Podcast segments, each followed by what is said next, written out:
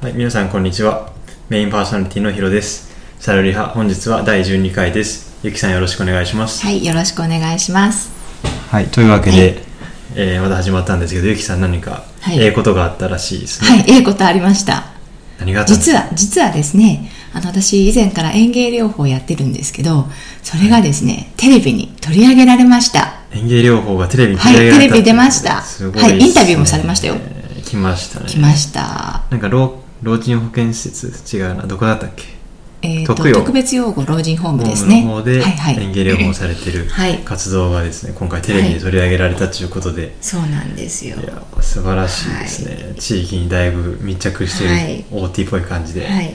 でもはい前から、あの何回かこう取り上げられたり、あの新聞の方にも来ていただいて、あそうなんだ。はい、取材を受けたりはしてたんですけど、まあ、久しぶりですね今回。あそうなんだ、はいいいですね、まあ、園芸療法も最近ちょっとこう徐々に盛り上がってきつつあるところだから そこでぜひと、はい。トップ走ってもらったらいいかなと思いますけでど、きるかな？はい、はいはい。頑張ります。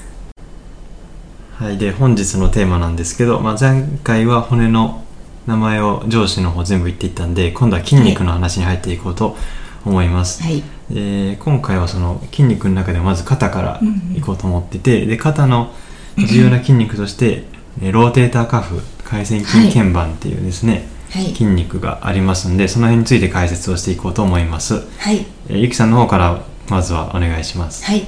えー、とローテーターカフあのいわゆる回線筋腱板っていうふうに言われるんですけどこの筋肉はあの肩関節にあのあ肩関節をこう安定するのにあの必要な筋っていうふうに言われてます。例えばですねあの鉄棒にぶら下がっている時のことをちょっと考えてもらいたいんですけど鉄棒にぶら下がってる時っていうのはあの腕が抜けそうで抜けないんですよね。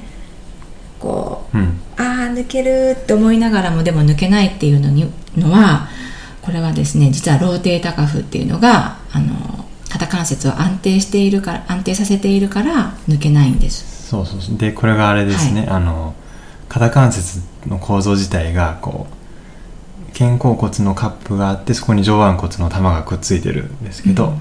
そのお玉の役割をしてるその肩甲骨の方のお玉ですごいちっちゃくってお玉の上にサッカーボールのでかいのが乗ってるみたいなうん。イメージ。でカップが小さくてその上の玉がでかいうん。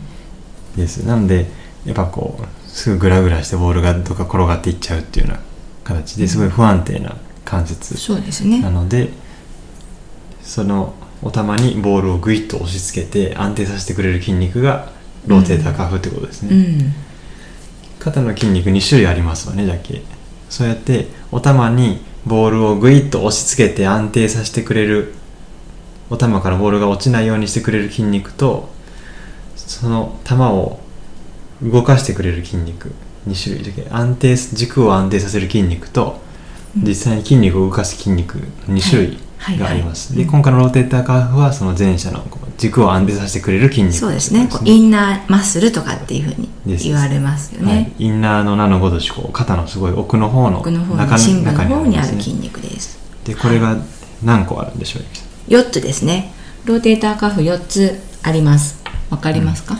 4つはあれよ極上筋極角筋、えー、小円筋肩甲下筋。そうです。ですね。その4つです極上筋小円筋小ん？極上極上筋極下。筋小円筋肩甲下筋。筋ですね、はい。うん、それぞれの機能。はい。ですね。あの極上筋は、まあ、あの細かい話はなしにしてざっくり言うと極上筋はえー外転肩関節の外転外に開く運動でそうですね。横に手を広げる。広げる運動ですね。えー極下筋と小円筋は肩関節の外旋はい。で小さく前習えしてはい、そのまま腕を横になんでやねんって突っ込むような感じの動きでうん。で肩甲下筋はその外に行ったなんでやねんの手が今度おへその方に行くっはい、ような内旋の動きですねね。これは。ていう感じの動きをそれぞれ担っていますね。はい。でまあ臨床とかで言うとあの腱板損傷腱板断裂ってういうん。疾患名でよく OD が ODPT が処方されますね。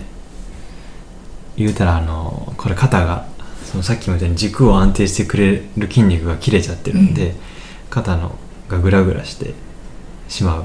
まあどんな状態になるかって言ったらこう肩を上げようと思っても自力じゃ上がらなくなるんです。うん。肩を上げよう俺やって力入れても上がらないからこう肩を怒り肩みたいにこう肩だけ、うん。この肩甲骨だけこう上に上がって肝心の手は頭上に上がらない、うん。というような現象が起きる。で反対の手でよいしょって持ち上げたら全然上がるんですよ。全然上がるけど上げたところで手を離すとまたパターンと落ちちゃうんですよね。うん。だけど非常にこう頭上作業とかが困難になるのでやっぱうん。いろいろこう ADL 困る方が多いですよね。特になんか女性なんかなると、ね。あの家事とかね洗濯物とか、うん。すごい困る方髪をくくるとか。そうそう ADL 上も困難なことが異病にいっぱい出てきますね。治療とかって話になるとあの整形外科の先生がうん。筋肉をつないでくれたりとか、うん。まあ、筋肉をつなげてその切れた筋肉をつなげて、まあ、その後リハビリもするしもし極上筋自体がもう切れてしまっていてもう手術もしませんとかってなれば例えば小円筋とか極下筋とかっていうのがこう代償的にうん。鍛えて良くなることもあるみたいですよだから極上筋が切れてる、極上筋が切れてても肩がちゃんと自力で上がる人もいるんですよ、うん。あ他の筋がね他の筋が代謝して。て上がる人もいるんです、ん。そういう人もあるんで、まあ、その辺のアプローチもありかなという感じですね、ちなみになんかどんな筋力強化というかどんなトレーニングをしてるんですか？えー、とこれが、まあ、要は外旋筋あの極下筋小円筋で外旋筋なんでその外旋の筋トレうん。をしますね。